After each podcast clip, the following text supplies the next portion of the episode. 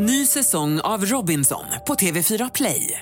Hetta, storm, hunger. Det har hela tiden varit en kamp. Nu är det blod och tårar. Fan händer just nu. Det. är Detta är inte okej. Robinson 2024, nu fucking kör vi! Streama söndag på TV4 Play. Podplay.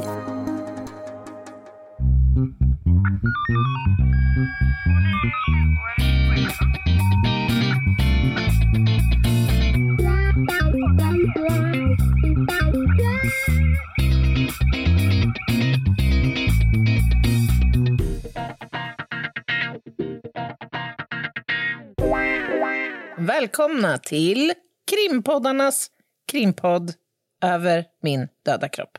Med mig, Anna Jinghede och... Lena Ljungdahl. Var det öl du drack? Ja, Såg Ja. jag en öl? Va? Fan. fan, fan vad observant. Jag åkte ju hem, kom ju hem för ungefär fem, sju minuter sedan. Ja. Parkade bilen, min familj skulle på hockey, sprang in, slet åt mig en öl och drog till studion. Rimligt. Jag kände att den var otroligt efterlängtad idag. Det kanske är bättre än vad jag gjorde. Jag poppade mig en påse med popcorn och insåg att den kan jag inte äta medan vi eh, poddar. Så den får, bli, den får kallna. Den får kallna. Ja, den får ligga till sig lite. För det är Nåväl. case-torsdag. Ja, men det är ju case-torsdag idag. Eh, och det är ju kul. Det är kul. Det är framförallt kul för mig eftersom jag får lyssna på dig den här veckan när du drar ett case. Ja. Och sen så kommer vi avsluta med en, eh, en rövhatt. Men är det någonting innan som ska avhandlas? Jag tror inte vi har så mycket egentligen att avhandla. Veckorna går så otroligt fort nu så att jag hinner knappt eh, ens reflektera över. Skotta snö. Jag hinner knappt ens skotta snö, nej. Precis. Förra veckan var det ju Orange Week. Och eh, av den anledningen så har jag för det första valt ett case som är inriktat på, alltså det är ju världsdagen för uppmärksammandet av eh, våld mot kvinnor. Eh, så jag har valt ett case lite på det eh, temat. Men jag måste säga att i år så tyckte jag att Orange Week och Orange Day som brukar vara 25 november passerade mer eller mindre obemärkt förbi. Det brukar vara en massa olika aktiviteter som sker den här veckan. Men Mm. jag, jag har faktiskt inte... Har du, har du varit aktiv i medierna och sett om det har varit... Nej. Ja, det, alltså det, kanske framför allt eh, på, på typ Instagram har jag sett en hel del och det är väl mest det är väl ett tecken på vilka man följer Ja, på Instagram. så är det ju mång- såklart. Eh, det kanske inte är så på allas Instagram. Men jag tror faktiskt att det är så jävla mycket som händer Ja, i omvärlden. Det förs- drunknar i allt det andra kanske? Lite. Ja, allt från att eh, någon politiker vill typ lägga ner islam till Ja. eh, planering av Nobel och allt däremellan, krig och Mm. elände. Så jag tror att, att det kan vara det, att, att, Ja. att ett av de värsta fenomenen av alla eh, försvann. Ja. Eh, alltså inte fenomenet, tyvärr, försvann inte. Nej. Det är ju väldigt, väldigt aktuellt. Men så att säga rapporteringen av Mm. det. För det är ju oftast därför man har en sån internationell dag. Det är ju för att saker inte ska, skall falla i träda. Men i år, jag håller med dig, det var Ja, ganska ja. osynligt. Alltså, de sista tror jag, fem åren så har jag bjudits in den här veckan och prata Mm. mäns våld mot kvinnor. Men i- till och med det flög liksom eh, under radarn i år. Att, men, Men ja. vi ska i alla fall ta vårt ansvar för att nu är det ju eh, case-torsdag. Nästa vecka så kommer det bli snack om sexköp och swish-listor. ja. Och eh, män som inte kan så att säga hålla ordning på kuken, om vi bara ska vara lite tydliga. ja. Ja. Också kopplat Vi- till våld i nära relation. Ja, men veckan efter det, Mm. då blir det mord. Kvin kvinnor som mördas. Ja, mord på kvinnor, Mm. ja. Precis, då ägnar vi ett helt avsnitt till det. Ja, Stämmer. så att eh, eh, vi glömmer inte bort.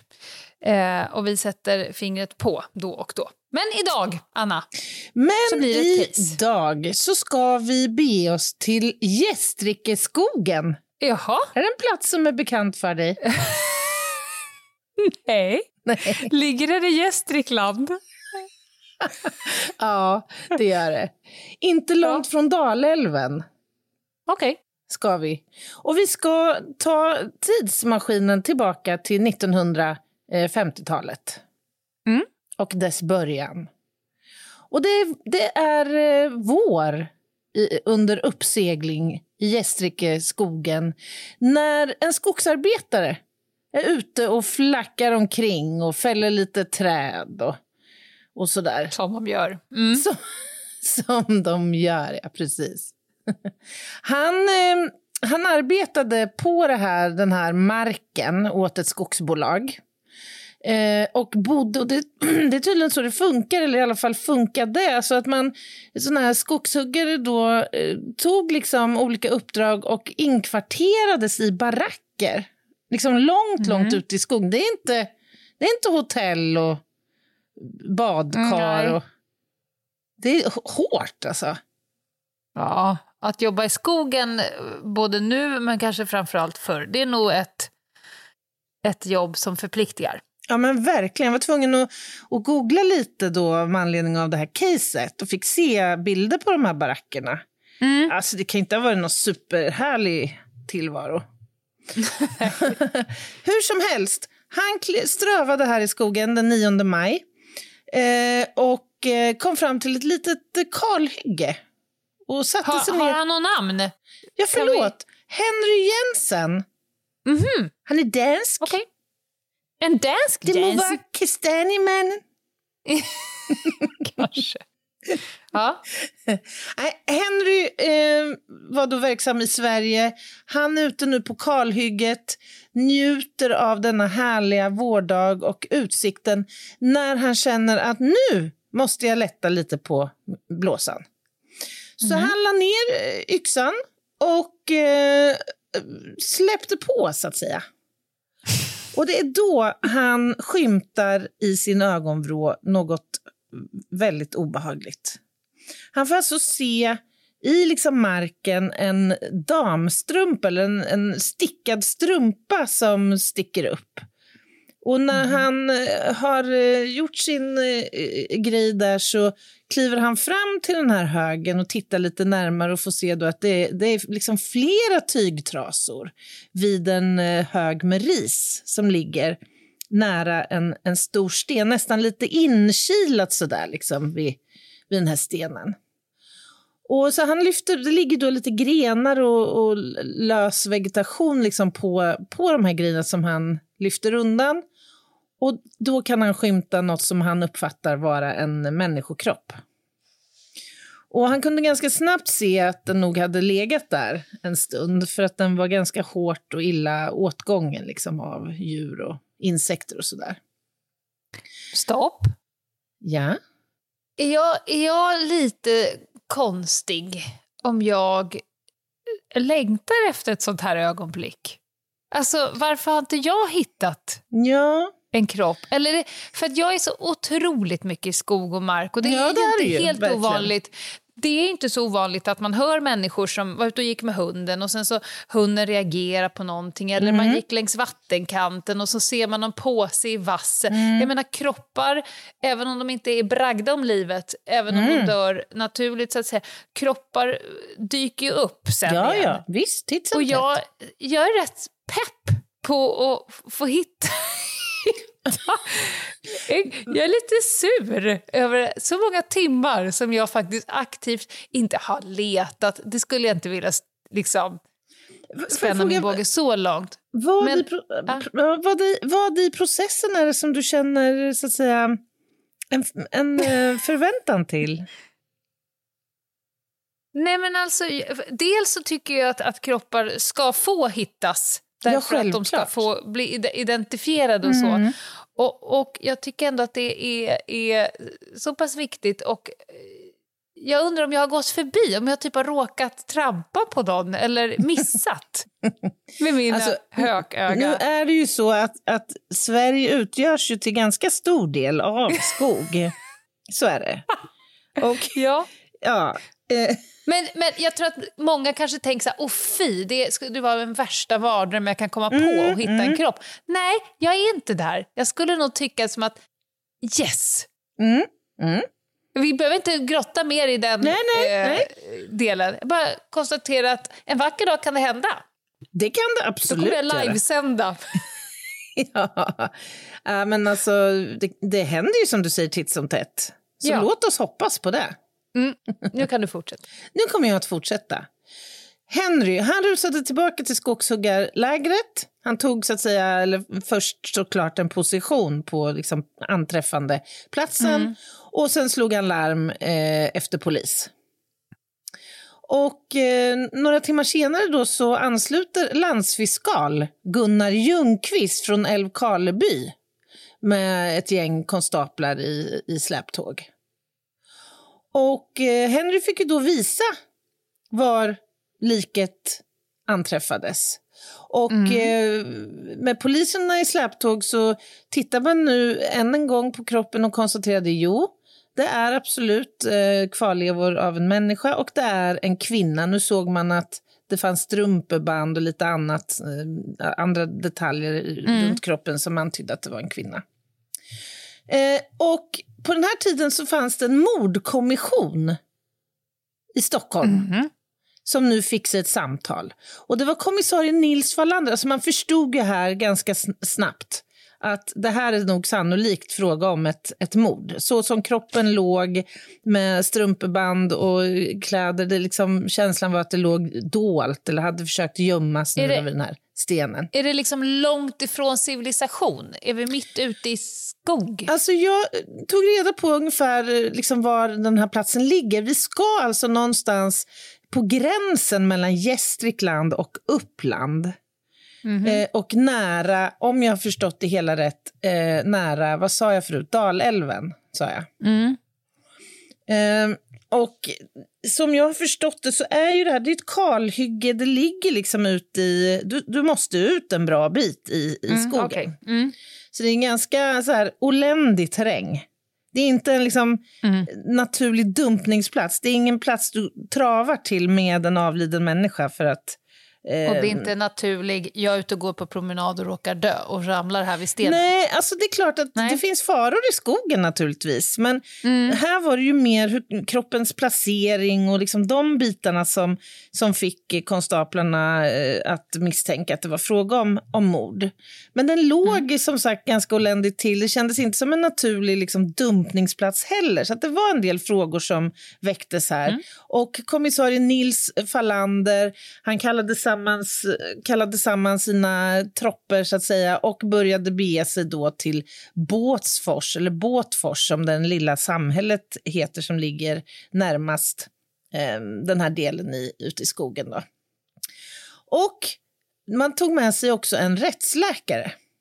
Det var ju smart, som direkt kunde titta på, på kroppen. Och eh, en snabb bedömning gjordes av eh, skicket på kvarlevorna. Och rättsläkaren kunde konstatera att kroppen sannolikt har, har legat eh, minst ett halvår på den här platsen. Oj. Åtminstone hela vintern. Och man undersökte närområdet, man tänkte om det fanns mer eh, personliga tillhörigheter eller kanske till och med spår eh, av någon annan person. Men man hittade varken handväska eller id-handlingar eller någonting annat, varken runt kroppen eller i, i närheten.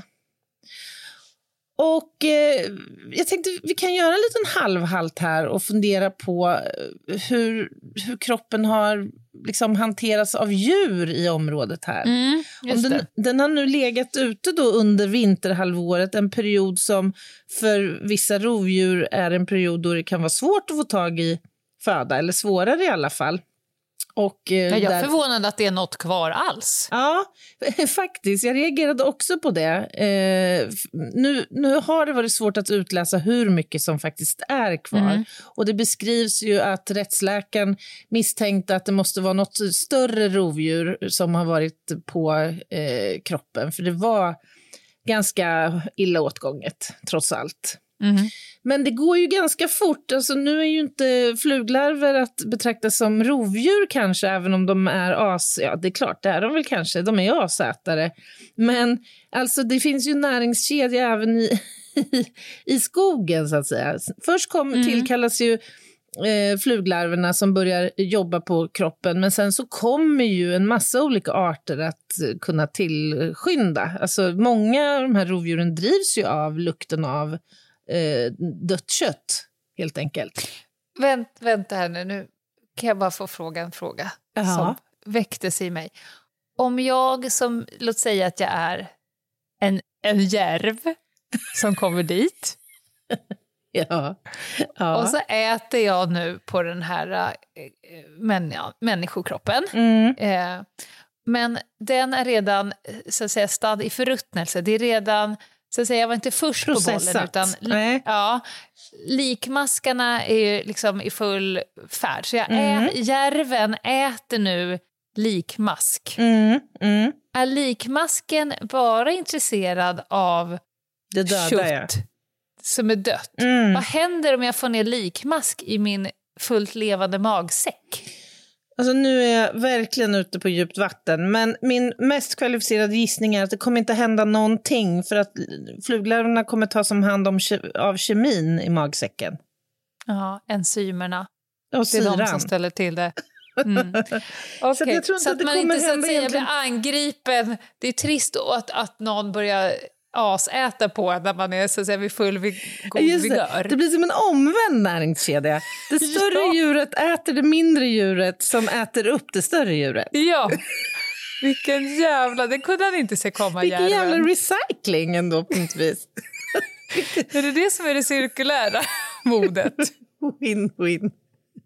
Nej, men det som är kanske mest problematiskt ändå i de här lägena det är ju att djur tenderar ju också bära iväg på delar från kroppen. De Just sliter det. loss en arm eller huvudet eller eh, underkäken eller någonting och bär Mm. iväg på det så att inte alla delar finns nära. Nej. Och det är ju faktiskt ganska olyckligt för det gör ju obduktionsarbetet mycket, mycket eh, svårare. Hur som helst, man packade kroppen nu, skickade ner till Uppsala för att påskynda eh, obduktionen medan man då fortsatt jobbade på platsen här för att se om det fanns något mer att jobba med i, i närområdet. Och vad som hände sen, ja det kommer vi få veta efter pausen. Poddtips från Podplay. I podden Något Kaiko garanterar östgötarna Brutti och jag, Davva, dig en stor dos skratt.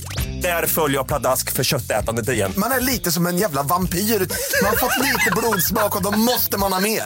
Udda spaningar, fängslande anekdoter och en och annan arg rant. Jag måste ha mitt kaffe på morgonen för annars är jag ingen trevlig människa. Då är du ingen trevlig människa, punkt. Något Kaiko, hör du på Podplay. Därför är gardinerna. Välkomna tillbaka till krimpoddarnas krimpodd Över min döda kropp. I det här fallet över en i nuläget okänd kvinnas döda kropp ute i skogen någonstans i närheten av Dalälven. Eller vad var det för jävla älv? Ja, precis. Ja. Yes, nu pågår obduktionen i Uppsala. Fallander ligger på. Han vill ha svar. Har rättsläkaren gjort några iakttagelser och fynd på kroppen som kan eh, ge, generera någon slags information om en identitet, en dödsorsak och ett dödssätt? Som ju blir de tre centrala frågeställningarna i ett sånt här fall. Jo då, när man hade tittat närmare på kroppen så kunde man eh, med visserligen viss försiktighet men ändå en grov uppskattning säga att det var fråga om en kvinna eh, mellan 30 och 40 år gammal med mellanblont hår. Alltså här försöker man ju uttömma så mycket, mycket information man bara kan om kroppen för att så snabbt som möjligt kunna fastställa då identiteten.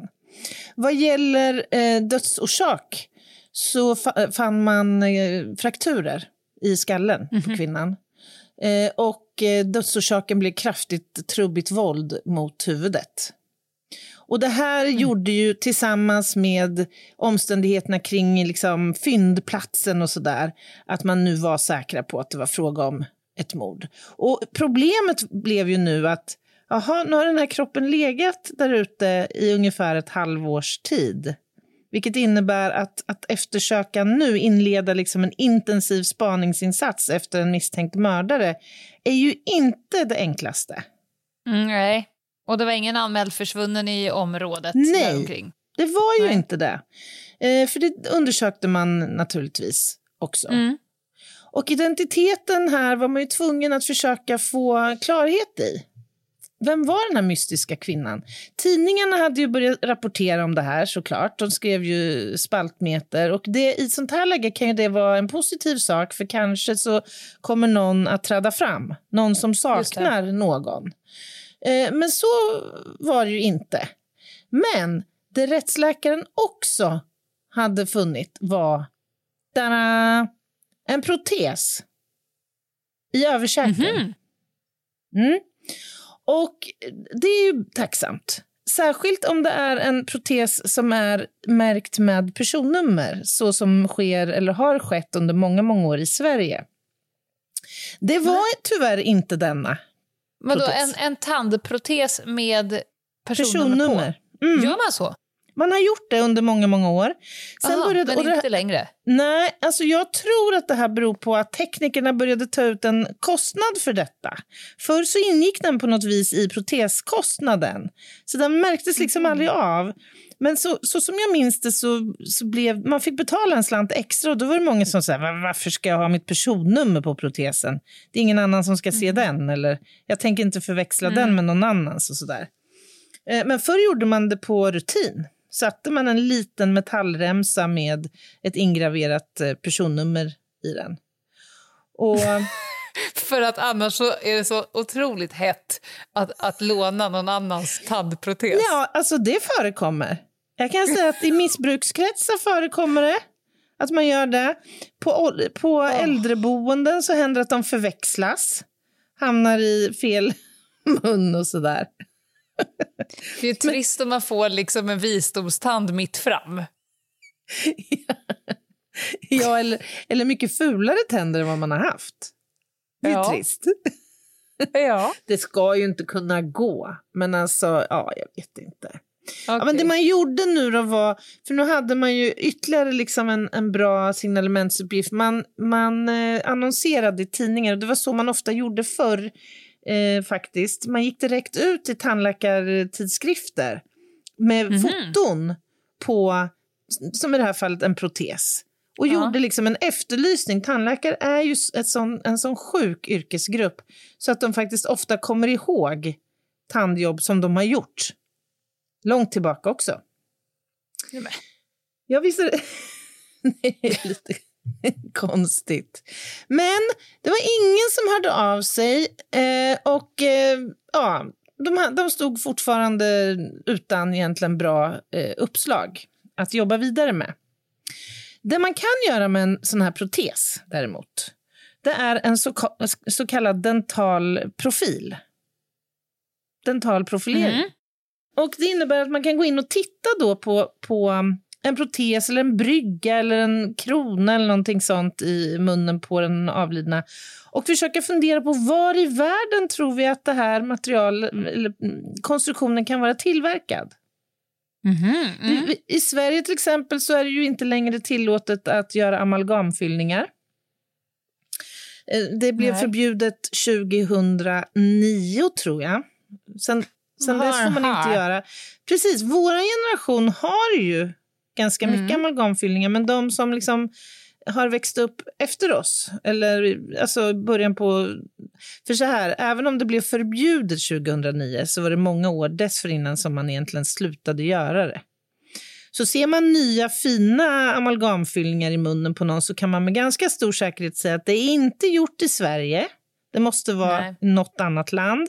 Finns det dessutom kanske en eh, metallblandning i någon slags krona som man kan analysera, ja då kan man faktiskt få uppslag från sina internationella kollegor om vilket land är det som gör den här typen av konstruktioner eller implantat eller vad det nu kan, kan vara. Falander fick i alla fall en idé. Han ville åka ut till eh, det här lägret där de här skogshuggarna bodde. Det är ju trots allt liksom den närmaste, vad ska man säga, civiliserade lilla mm, tillhållet. Och han blev väl eh, eh, mottagen. Hans mål här, Falander, det var ju att prata lite mer ingående med bland annat då Henry Jensen. Eh, men också hans kamrater som bodde i den här eh, baracken. Och då visade det sig när han satte sig ner där och pratade med de här att flera av gossarna i baracken här nämner en, en finne som hade dykt upp förevarande höst i baracken Mm. till, i sällskap med en kvinna i 35-årsåldern. Och de här två hade hållit sig för sig själva i lägret. Och jag tror att, eller som jag uppfattade det, så var det inte konstigt att folk liksom kom och gick och det förekom säkert dambesök, skulle jag kunna tänka mig, i de här barackerna. Så det var kanske inget som man hade egentligen reflekterat över förrän nu.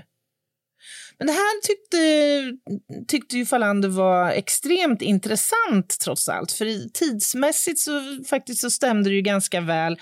Åldersmässigt också om det nu var en kvinna i, i 35-årsåldern. Problemet var bara att ingen kom på vad de här hette. De hade ju inte liksom fördjupat Nej, någon bekantskap typiskt. med de här. Ja, precis. Men däremot så var det någon som ändå hade uppmärksammat att plötsligt bara en dag så var kvinnan spårlöst försvunnen. Och man tänkte väl då, ja hon har väl helt enkelt bara lämnat liksom baracken då plötsligt. Eh, Olof Olofsson ska vi bekanta oss med nu. Han jobbade som kock i det här lägret.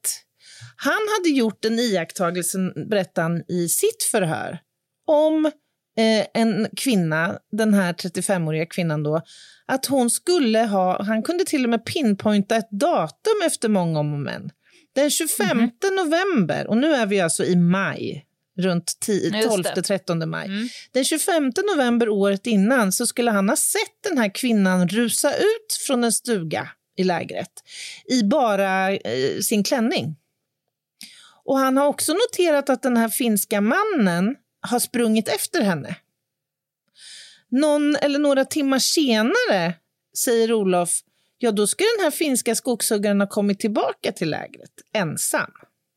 Och han hade då eh, hamnat i samspråk med kocken här, eh, finnen, och verkat lite nervös och lite stressad och sådär. Och han hade dragit till med någon historia om att han och den här damen skulle åka till Stockholm och fixa pass på ambassaden där. Och s- mycket riktigt, han hade packat två väskor eh, och tagit med sig alla sina tillhörigheter från lägret och gett sig iväg därifrån. Och ytterligare några dagar senare så hade han plötsligt dykt upp igen. Men utan kvinnan nu, berättar kocken. Och kvinnan sa- sa han hade rest eh, hem till Finland, till Rovaniemi, där hon skulle komma ifrån.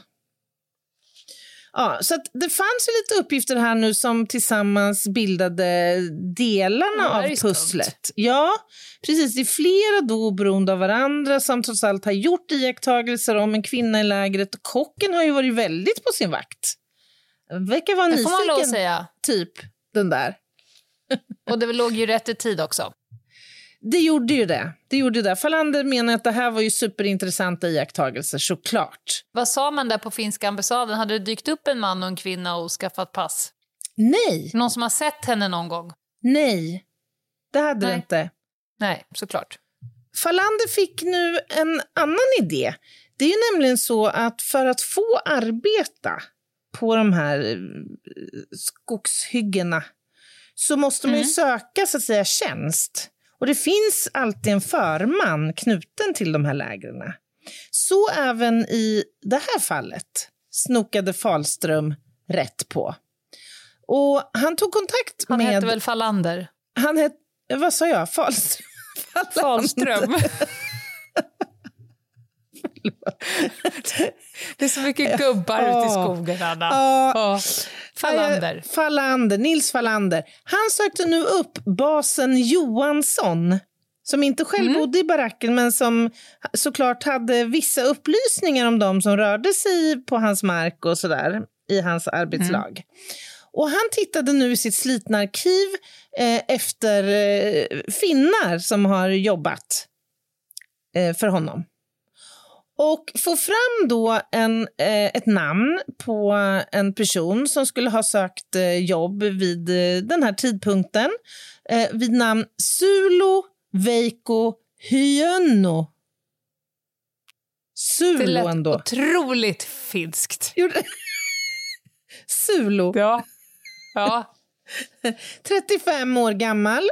Han skulle vara född i Rukolahti, ja, framgick av hans eh, eh, handlingar. Och vad gjorde då Falander, tror du? Jo, han gick ju nu till myndigheterna för att se, fanns han inskriven någonstans i Sverige? Hur, liksom, man vill ju försöka få fram så mycket information om honom som möjligt nu. Har han varit bosatt någonstans kanske tidigare i Sverige och sådär? Men nej, man fick inget eh, napp på honom i, från eh, Skattemyndigheten eller folkbokföring eller någonting annat. Då gick man vidare till gränsstationerna istället. Och där fick man plötsligt napp. Då visade det sig att 1950, den 15 november, alltså tio dagar före den här kvinnans försvinnande, som visserligen var ett prelim en preliminär uppgift, men ändå något att utgå ifrån, så hade då Sulo passerat gränsstationen i Haparanda. Och enligt gränsstationens eh, noteringar så hade han passerat tillsammans med en kvinna. Och nu hade man ett namn på denna kvinna. Eh, och hon skulle då ha hetat Aino Sovolaja. Född 1914. Man kunde också se från arkiven här att eh, Sulo hade återvänt till Finland ensam ungefär en månad senare. Så nu är vi inne i mitten Stämmer på ganska december. bra överens då. det med, gör ju det. Med hans, kockens uppgifter. Mm. Ja. Falander kontaktade nu sina kollegor då i Finland för att se om man kan få lite draghjälp därifrån. För nu hade han ju två identiteter att jobba med. Och då fick han först svar kring Aino. Hon skulle haft då två systrar som fick besök nu av Falander. Och systrarna berättade att eh, Aino hade för avsikt att emigrera till Sverige för, som arbetskraft då. Och hon hade mycket riktigt lämnat familjen med en väska med ganska mycket pengar. 20 000 finska mark. Oj! Ja, jag vet, jag vet inte vad det motsvarar i dagens... Eh, eh, vad heter det? Vad heter det? Värde. heter det. Ja. Men det, det ansågs ju vara en ganska stor summa pengar vid den här tidpunkten, på 50-talet. Eh, och polisen i Finland kunde också bekräfta att eh, Aino hade eh, rest ut från Finland i november och att hon sen, sedan inte har eh, hörts av igen. Hon har inte återvänt över gränsen så att säga, tillbaka till eh, Finland. Systrarna också hade länge känt en oro därför att Aino hade sagt att hon skulle skicka julklappar till eh, sin familj. Och det hade aldrig kommit några och det var ganska olikt henne att inte så att säga stå för sitt ord. Så de var oroliga att någonting hade hänt. På fråga om systern hade en tandprotes så fick Falander bekräftelse på det. Och systrarna kunde också beskriva hur denna eh, protes såg ut. Falander lät den skickas helt enkelt till Finland för identifiering.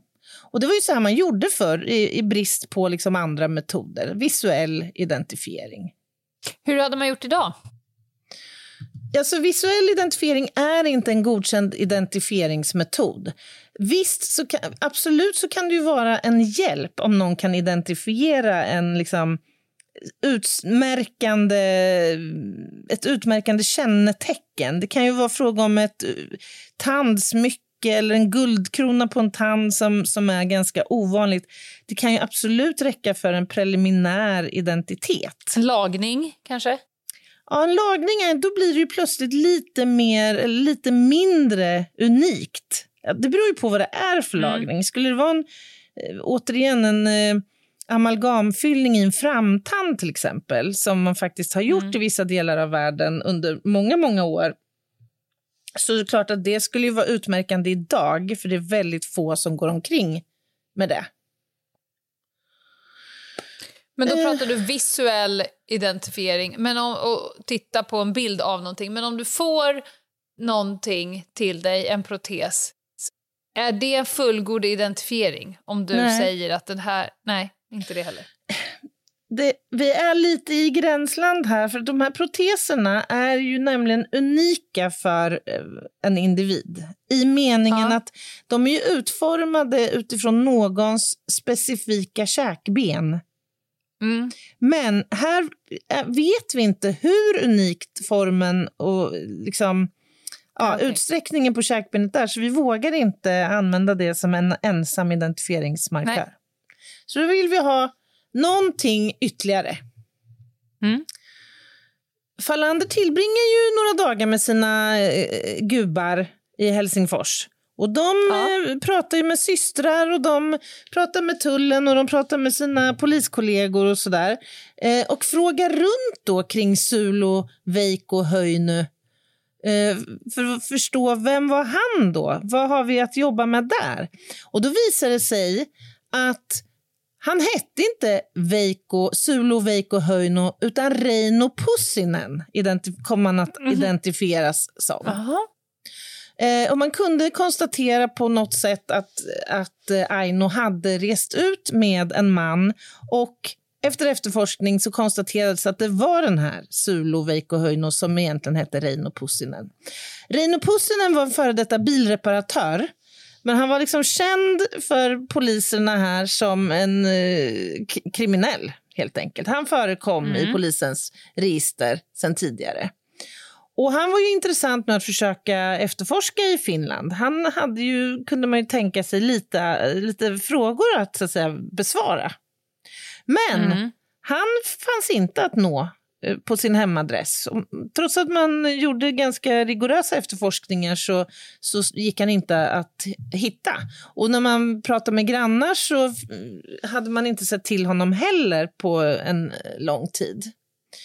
Så att nu inleddes ju en rejäl spaningsinsats med efterlysningar och spaning och eh, frågor högt och lågt för att försöka få Mm. tag och nypa den här pussinen som satt och tryckte och inte ville så att säga, ge sig till känna.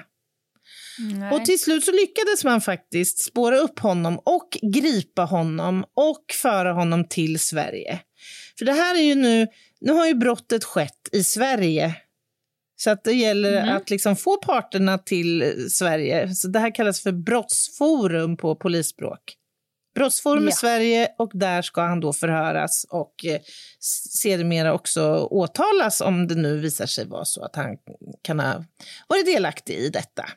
Han ankommer Sverige och Gävle pingstafton eh, 1951, alltså 12 maj.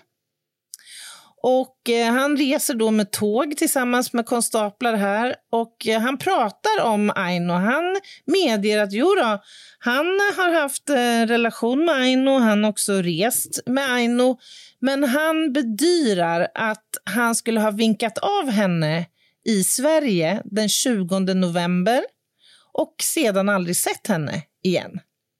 Och han förnekade dessutom att han aldrig skulle ha arbetat som skogsarbetare.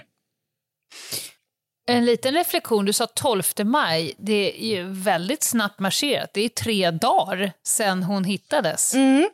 Kanske det finns anledning att ifrågasätta uppgiften.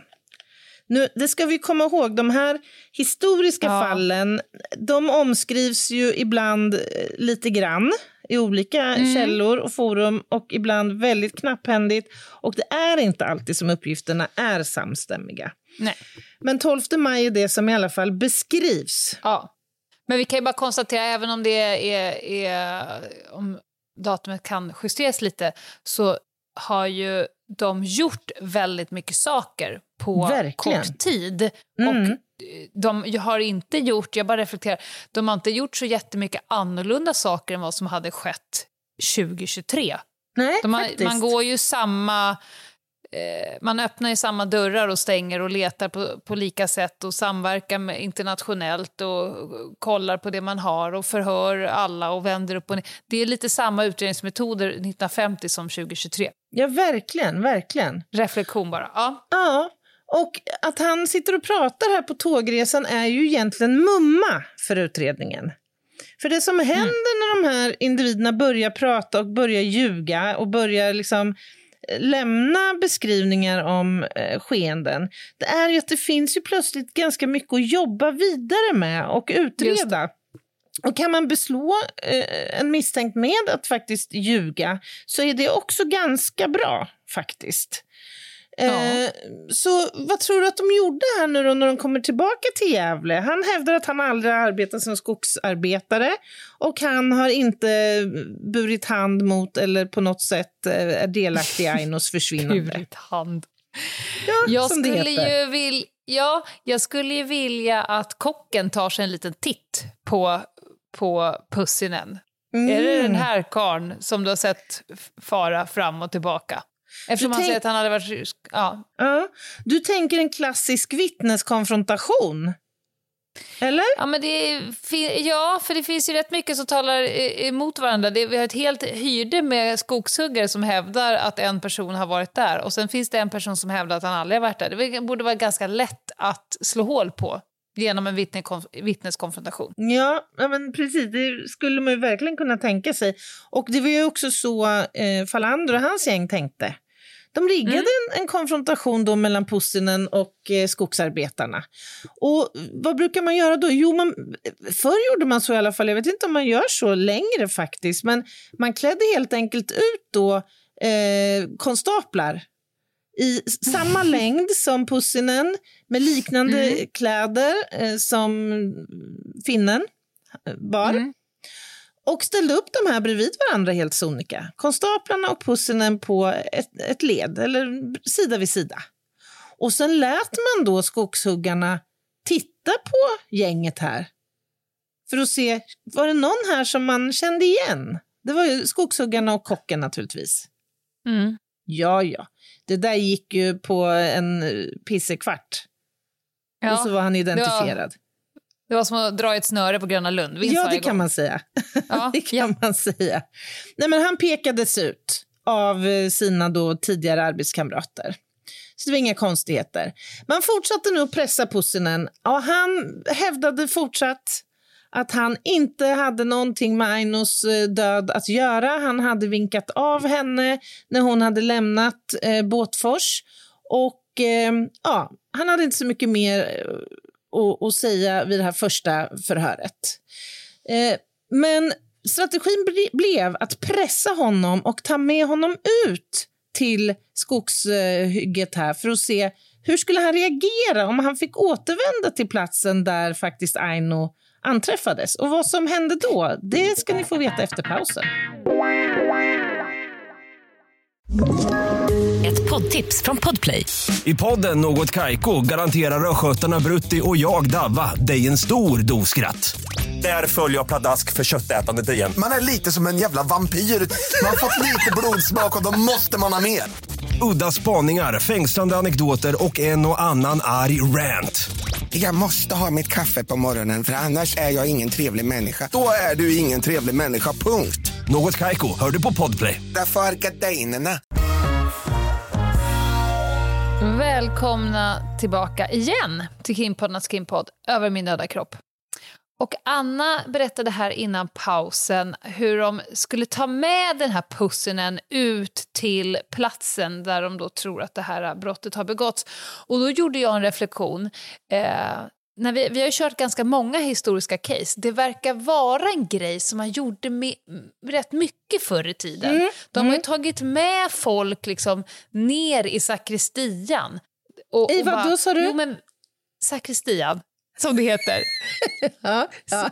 Ja, och liksom... Eh, ja, men nej, men vi ska hålla förhör här på krematorium, eh, huset. Ja. Det, är, här- det är här vi ska prata med varandra. Bara, och, för det verkar vara en grej att försöka locka fram reaktioner genom att utsätta dem för eh, liksom, back to the crime scene. ja, precis. Det är inte första gången vi har hört det. Och då undrar jag nu, hur reagerade Pussinen? Pussinen blev, alltså han fick ju sitta många och långa timmar i förhör. En strategi blev också att åka ut till platsen med honom. Han lämnade s- ganska snart eh, lite olika varierande utsagor om vad som hade hänt. Snart så bekräftade han att Aino hade varit med honom i stugan här. Eh, alltså att han började liksom lätta upp, men det skulle ta ganska lång tid innan innan han ville prata om någonting som skulle kunna ha förklarat hans eh, död. Han tillstod att jo, de hade bråkat en del, det, det kunde han bekräfta då. För att det var ju också uppgifter som kom från, från eh, arbetskamraterna där. Plötsligt då en dag så säger han att jo, hon dog eh, inför min åsyn en dag när jag var ute och jobbade här på eh, kalhygget. Det var nämligen så att ett träd föll ner över henne när hon kom, ut, hon kom ut för att ge honom mat eller fika. Och då hade detta skett genom en, någon form av olyckshändelse. Eh, Det var ju bara det att eh, skadorna som fanns på Ainos kropp inte alls överensstämde med ett sånt scenario. Överfall. Precis, och det går faktiskt att eh, åtskilja eh, vissa former av olycksfallsskador, som i det här fallet mot skador från ett eh, föremål eller, eller annat. Men det han gör här nu är ju klassiskt. Att från början blåneka att Ja. jag inte ens har varit på platsen tills det är motbevisat. Mm. Okej, jag var på platsen. Då blånekar man själva gärningarna Mm. tills då de förmodligen lägger fram grej efter grej. Och sen så, ja, jo, okej, då var det väl så då. Men att, det, att de liksom skjuter själva eh, gärningen framför sig. Så till slut så har han placerat sig själv på platsen i skogen tillsammans med henne och hon dog. Så de Mm. bekräftar egentligen alla delar av det förutom detaljen att jag har inte begått ett brott. Det är ju en klassiker. Det här Ja, har man ju varit med om verkligen. hundratals gånger. Ja, men så, så är det ju verkligen. Och samtidigt så måste man ju komma ihåg att för utredningens del så innebär det att man måste ändå red, eh, liksom leda den utsagan i, vad ska jag säga, ja, självklart. alltså utreda den i bott för att kunna visa att så kan det inte ha gått till. Och det här försvårades det av att Pussinen var otroligt sorgtyngd. Liksom. Han grät och han visade nu sidor som man inte hade sett eh, tidigare. Och samtidigt så fanns det ju andra delar här. Varför hade Reino eh, rest under fel namn? Det fanns ju två identiteter här. Sulo och Pussinen. Reino Pussinen. Just det. Mm. Och dessutom, Ainos pengar, var fanns de? Det fanns saker här som inte eh, stämde. De fortsatte pressa honom fram och tillbaka mellan kalhygget och arresten i Gävle. Och till slut en dag så erkänner plötsligt Pussinen att han har dödat Aino Savaloja. Nu säger han att jo, hon har följt med honom till skogen, de råkade i häftigt gräl och i stridens hetta så hade han slagit till henne med en grantopp som han höll på att kvista. och, och när jag Ja. funderar på det här, en gra- alltså vilket jävla mordvapen ändå. Ja, En grantopp. Och det var som det här- första. Det var ytterligare en version ju som också... Alltså Ja. Han är närmare nu brottet, men det är fortfarande en version som förefaller som otroligt osannolik. Men jag skulle också vilja det här med att han är så otroligt sorgsen. Ja. Det har han ju inte varit förrän nu. Jag, jag skulle säga att han förmodligen är mer sorgsen för att han håller på att åka fast än för att kvinnan är död. För då hade han ju varit sorgsen, då hade han ju inte hållit sig borta, han varit sorgsen från start. Så kan man tänka. Så kan man Ja. tänka. Mm. Ehm, de åkte ju då ut igen som sagt till kalhygget och nu den här gången, för det, det, är ju viktigt också att valla och faktiskt försöka rekonstruera händelseförlopp. Mm. Så att han skulle då få visa hur skulle det här gå till, var skulle det här gå till. När han hade lämnat versionen om trädet som föll ner över Aino så kunde han ju visa, då, då fick han visa, ja men vilket träd var det och, och hur ligger det i relation till där kroppen låg och det visade sig stämde ju inte alls. Och nu när de kom ut så väntade huggarbasen Jonsson, eller vad hette han, Johansson kanske, på, Ja, på um, Säkert. eh, Falander och eh, den misstänkte. Och när han fick höra talas om den här utsagan om att det skulle vara en grantopp då som skulle ha dödat Aino och eh, Pussinen kunde också visa att den här grantoppen var det. Då tog Jonsson upp grantoppen från marken och så sa han vi hade ingen snö i november och ni kan själva se att det här trädet och grantopparna ligger ovanpå snö. Mm. Ninno, ninno, ninno, ninno. och då, Ja, bra. Där kom han in med sin kompetens. ja, det gillar man ju ändå på något sätt. Mm. Och nu vek han ner sig ändå, Pussinen, och sa att han hade slagit Aino i huvudet två gånger med sin yxhammare. Han ble, hade blivit så provocerad för att Aino skulle ha kallat honom för lögnare och allt, men de skulle alltså ha haft ett häftigt gräl. Jag förstod du då vilka... Men alltså, ursäkta mig, men kan vi bara, kan vi bara bromsa in det här vid att eh, man, det sägs ju oftast att, att kvinnor är, är liksom så känslig, känslostyrda. Mm, mm. Jaha. Have you ever met a man? Alltså, eh, jag skulle bara vilja hävda det här med att, att slå ihjäl någon för att man är kränkt och Ja. blir kallad eh, någonting som, jag vet inte om det är rätt eller fel, men det här med att inte kunna stå ut med kränkma utan att gå till våld. Eh, kanske inte är kvinnor som är känslomänniskor ändå. Jag bara, jag bara Ja. stoppar in den som en liten tanke. Ordet kränkning kommer för mig ofta i de Ja. här sammanhangen. Ja. Jag tycker det ofta är ett tema när det beskrivs att en sån här provokation ska ha lett fram till ett sånt, liksom, en sån nivå av våld som man faktiskt har ihjäl en annan Men alltså, människa. Ingen är immun från att bli kränkt. Jag har också blivit kränkt otroligt många gånger i, i Självklart. världen. Så, där, så, att man, så att man får ont i magen och ser svart. Men att, att använda våld för att man blir kränkt, ah, det, är inte, det är inte för alla så att säga. Nej, nej. Nej. Han fick frågan om han förstod vad effekterna skulle bli av att slå Aino två gånger med sin yxhammare i huvudet. Och då svarade han kanske lite förvånande ändå. Jo då, jag förstod precis vad som skulle hända. Jag har slaktat kalvar och andra djur sedan jag var liten grabb genom att krossa deras skallar med en yxhammare. Så nog begrep jag att slagen skulle döda henne. Och det, kära lyssnare, är vad vi kallar för direkt uppsåt. Det, precis. Där fick ni definitionen av ett ett, gott exempel uppsåt. på, Ja. på uppsåt. Men Falander var ju fortfarande lite brydd över dels Ainos förmögenhet som hon eh, hade med sig enligt familjen och som aldrig återfanns, men också Mm. de här dubbla eh, identiteterna. Och eh, då kom Falander på att han kanske fick ett tips från den här huggarbasen som verkar ha lite koll på, på läget. Att de här skogshuggarna de gick inte sällan under falsk eh, identitet av någon anledning. Jag vet inte om det var för att de var olovligen i landet för att jobba eller inte hade arbetstillstånd. Eller jag vet inte hur det funkade på den här Något försökte tiden. de slippa undan. Ja, men precis. Och då sökte Falander upp passpolisen i Uleåborg för att se, fanns det något pass till Sul, en, en namn vid Sulohöjön, vad heter han, Höjönen? Jag nu? Jo, det fanns det. Det fanns ett sånt pass som hade utfärdats en, eh, några månader tidigare. Då. Eh, och när man frågade hur personen såg ut då som hämtade ut passet så visade det sig att det var ju inte så förvånande Pussinen som hade hämtat ut passet.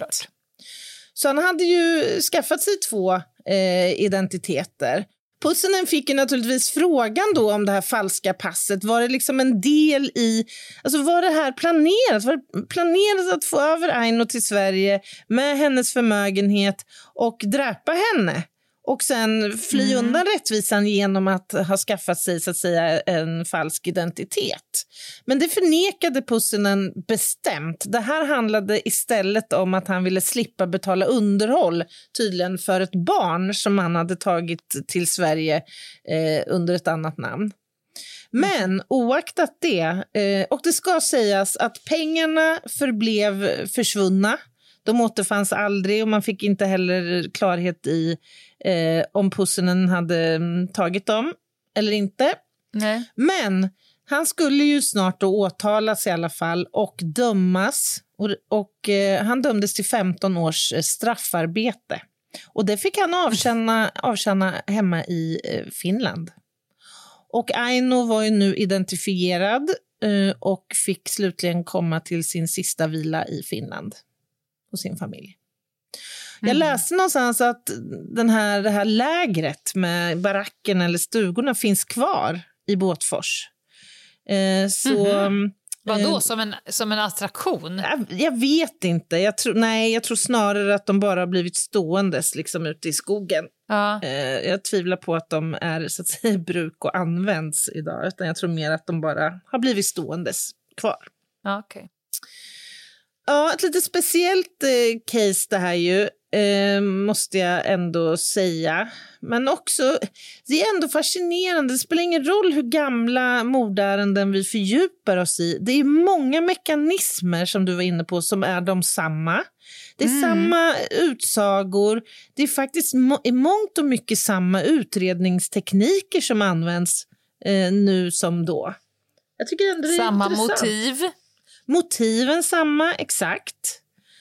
Och ja, det, att det ibland är rena tillfälligheter eller att det är några omständigheter som, som liksom får en händelsekedja att börja rulla. Och, och vice versa, eh, att det är ibland slumpen som får utredningen att gå vidare också.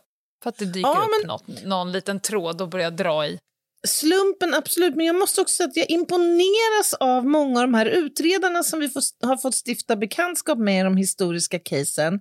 För att man måste ha klart för sig att det var ju mycket svårare att utreda till exempel sånt här ärende då utan hjälp av ens liksom register som spänner över landsgränser eller du vet, eh, Ja. passregister som du bara enkelt kan slå Det måste i. vara så jävla tidskrävande att Ja. åka fram och tillbaka eh, över lä- länderna med bilder och prylar. Ja, visst, och vilken kreativitet liksom det måste ha krävts, men också hur skickligt eh, polisarbete som många gånger gjordes. Här hittar man kvarlevor ute i en skog, man har ingen aning om vems de är och lyckas ändå lösa ett mord som har skett sex månader tidigare och där den misstänkte inte längre befinner sig i landet. Alltså, det måste man ju ändå säga kudos till Fallander och Det hans får man ge dem. Verkligen. verkligen. verkligen.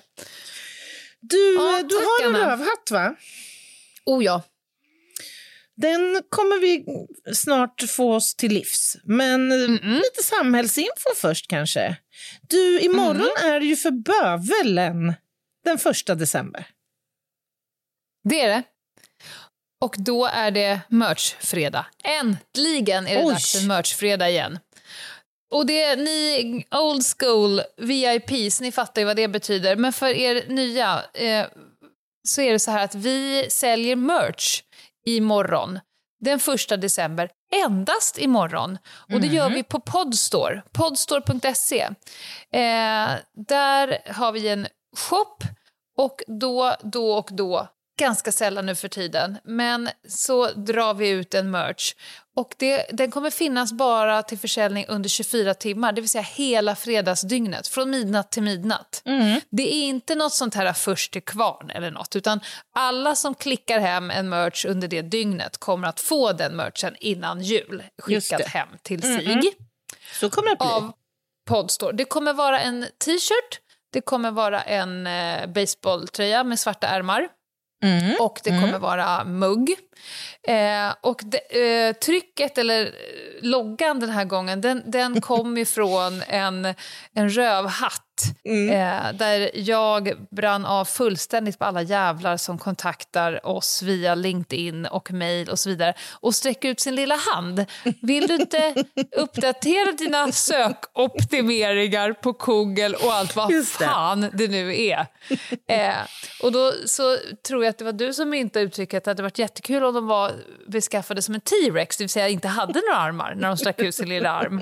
Och där Där någonstans Sen gjorde- föddes idén, ja. Ja, och, så det kommer att bli en, en rolig merch på detta. Och sen gjorde vi en liten omröstning eh, med, eh, där Anna gick segrare ur eh, det trycket som du tyckte var snyggast, tyckte tydligen alla andra också var snyggast. Så det kommer att bli... Snyggast, men- men Ja. jag kan ha gjort en liten kupp. Jaha. Ja, nej, jag, jag vet när jag är besegrad. Jag tog ju inte det andra, det som folk inte ville ha. Utan Nej. jag kan kanske eventuellt ha fixat ett litet på sidan avtryck. Som en liten kupp. Jag undrade just om det där skulle få bara passera. Jag har ju inte väckt den där björnen som du kanske har märkt. Ja. Jag har låtit det bara få, Ja, få vara. Nej, det kommer, det, det kommer inte passera. Utan jag har gjort en liten kupp. Jag har smugit in ett litet extra tryck. Fy Okej. Är det I alla ballett, fall. Är det ballett-dino? Ja. Ja. ja, ja, ja. Kul, kul, kul. Ja. Eh, Podstore.se, fredagsdygnet, 1 december. Klicka hem årets julklapp. Det var det ena jag ville säga. Det andra eh, är ju att vi kommer att ha en uppesittarkväll Ja, det kommer vi ha. på Instagram. Har vi bestämt datum? Har du Ja, bestämt om du eh, kan?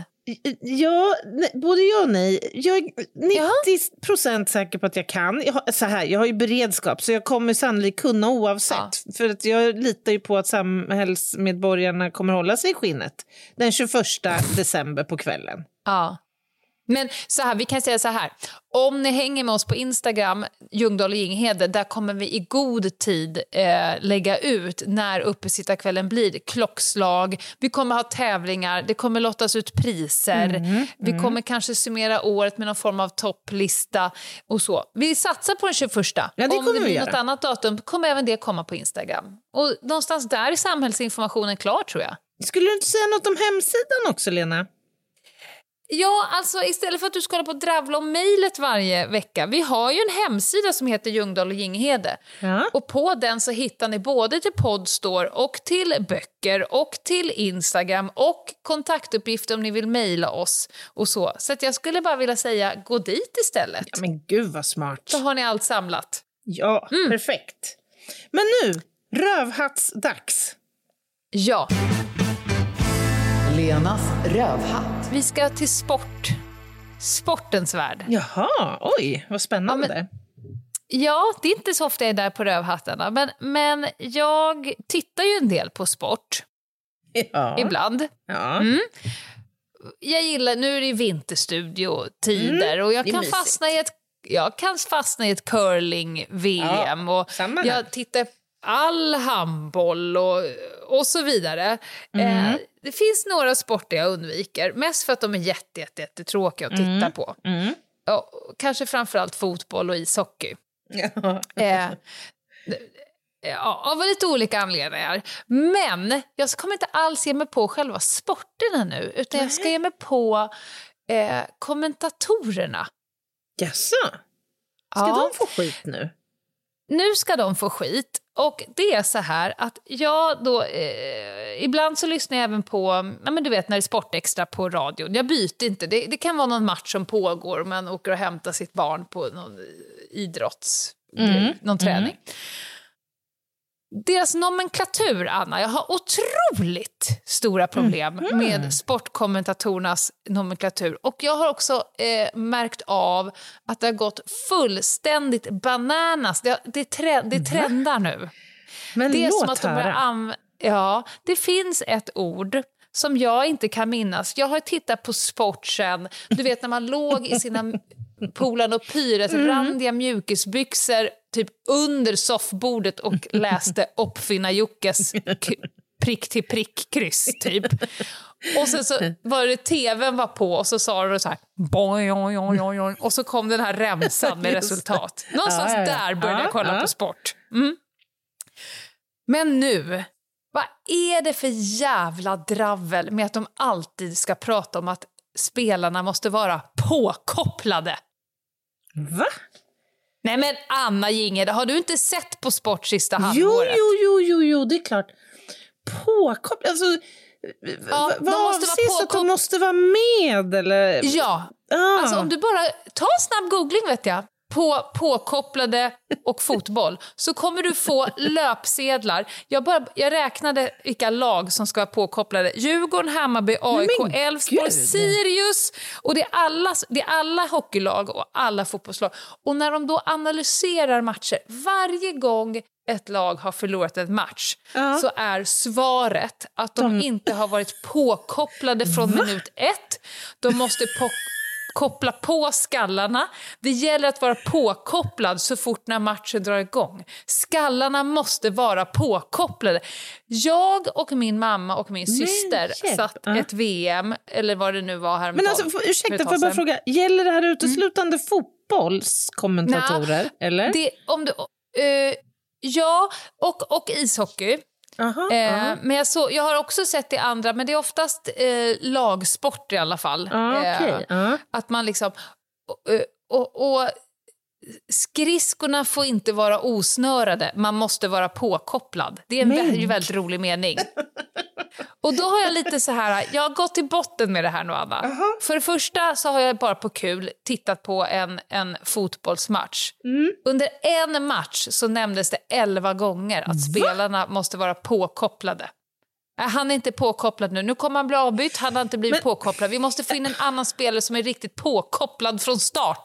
Är det samma eh, kommentator? Nej, nej, nej, nej, nej. Absolut inte. Och det är både i, i ljud, men också du kan löpsedlar i Expressen What? Sportblad, Aftonbladet Sportblad. Allt måste vara påkopplat. Eh, och också gärna i kombination med man måste vara beredd att göra jobbet. Ja, ja det är lite det därifrån vi är är så där. för jag att- fascinerande. Alltså, jag kollar ju väldigt sällan på fotboll just. Hockey kollar jag ju Ja. oftare på. Men det, jag ska ärligt erkänna att det var faktiskt ganska länge sedan jag såg en hockeymatch nu. Men just, fan vad intressant, vad spännande Och när jag då ändå, gjorde min lilla gallup här nu så hittade jag en, en person som tycker precis som jag. Jag hittade en artikel i någon av sportblaskorna. Marcus Leifby heter han. Det kanske ni vet om han skriver i Aftonbladet. Jag Det tror att det var känns Aftonbladet. bekant. Ja. Han har en rubrik som säger “Hör jag någon säga påkopplad de närmsta 14 dagarna kommer jag rätt upp och ner göra mig skyldig till olaga frihetsberövande. På närmaste 14 åren vill jag inte höra någon säga påkopplad för att verka initierad, intresserad, duktig eller engagerad för då blir de frihetsberövade. Rätt upp och ner, de bör vara frihetsberövade.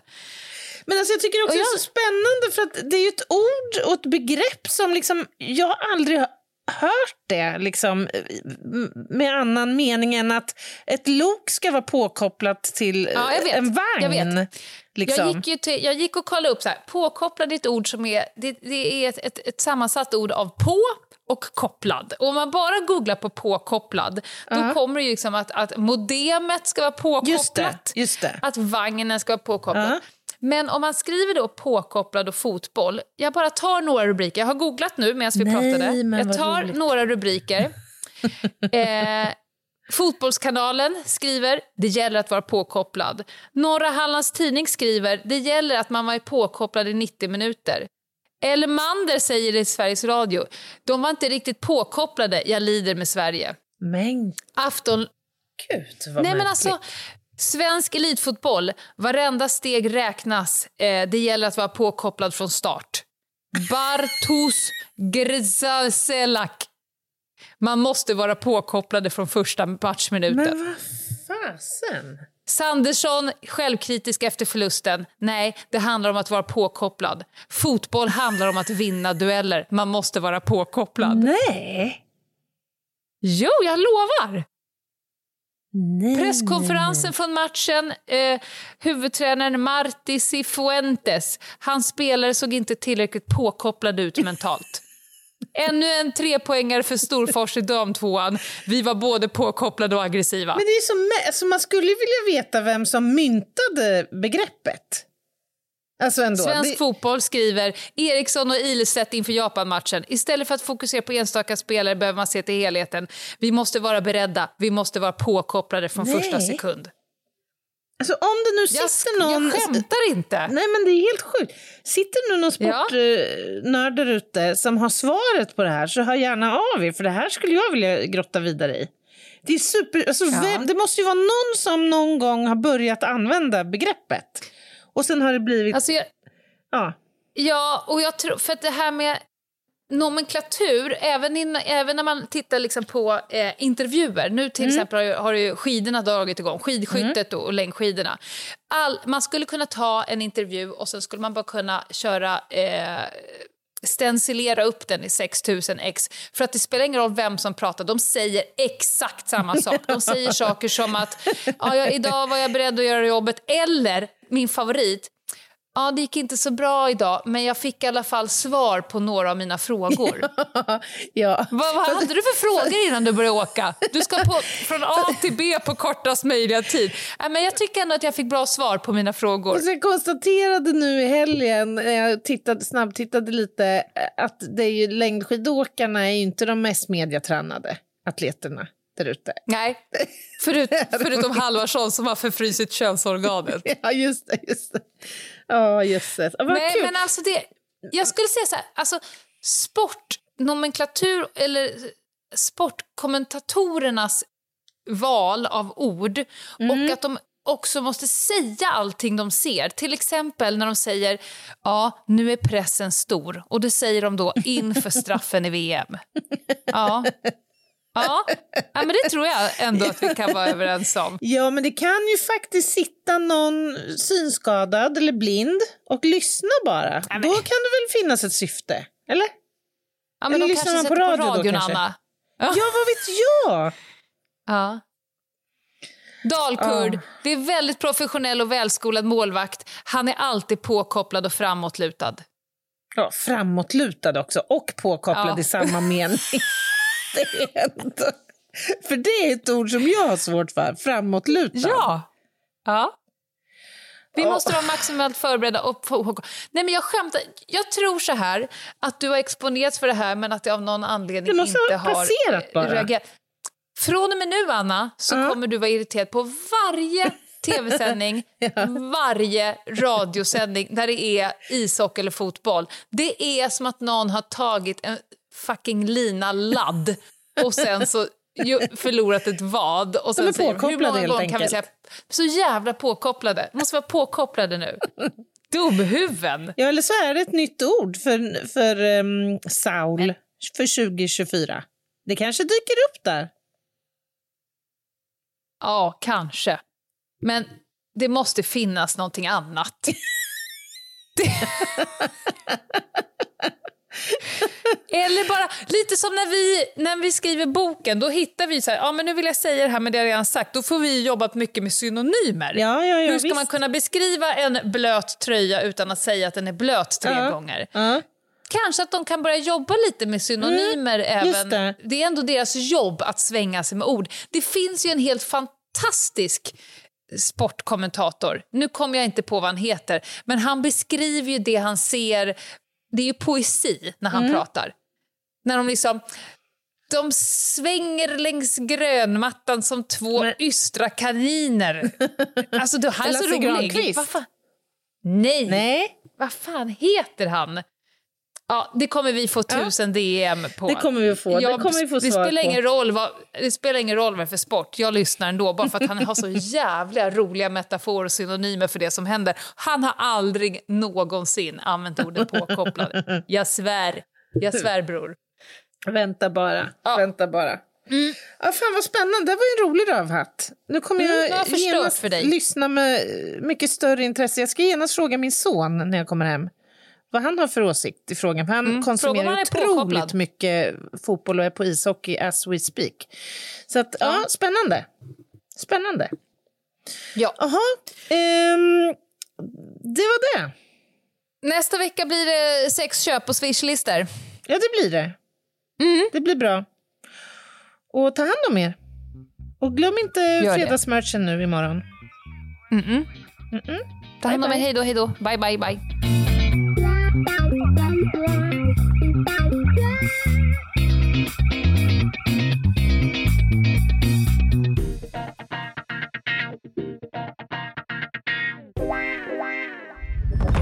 Podplay, en del av Power Media.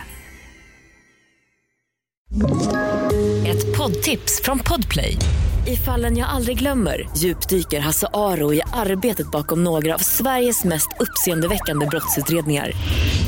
Går vi in med hemlig telefonavlyssning och, och då upplever vi att vi får en total förändring av hans beteende. Vad är det som händer nu? Vem är det som läcker?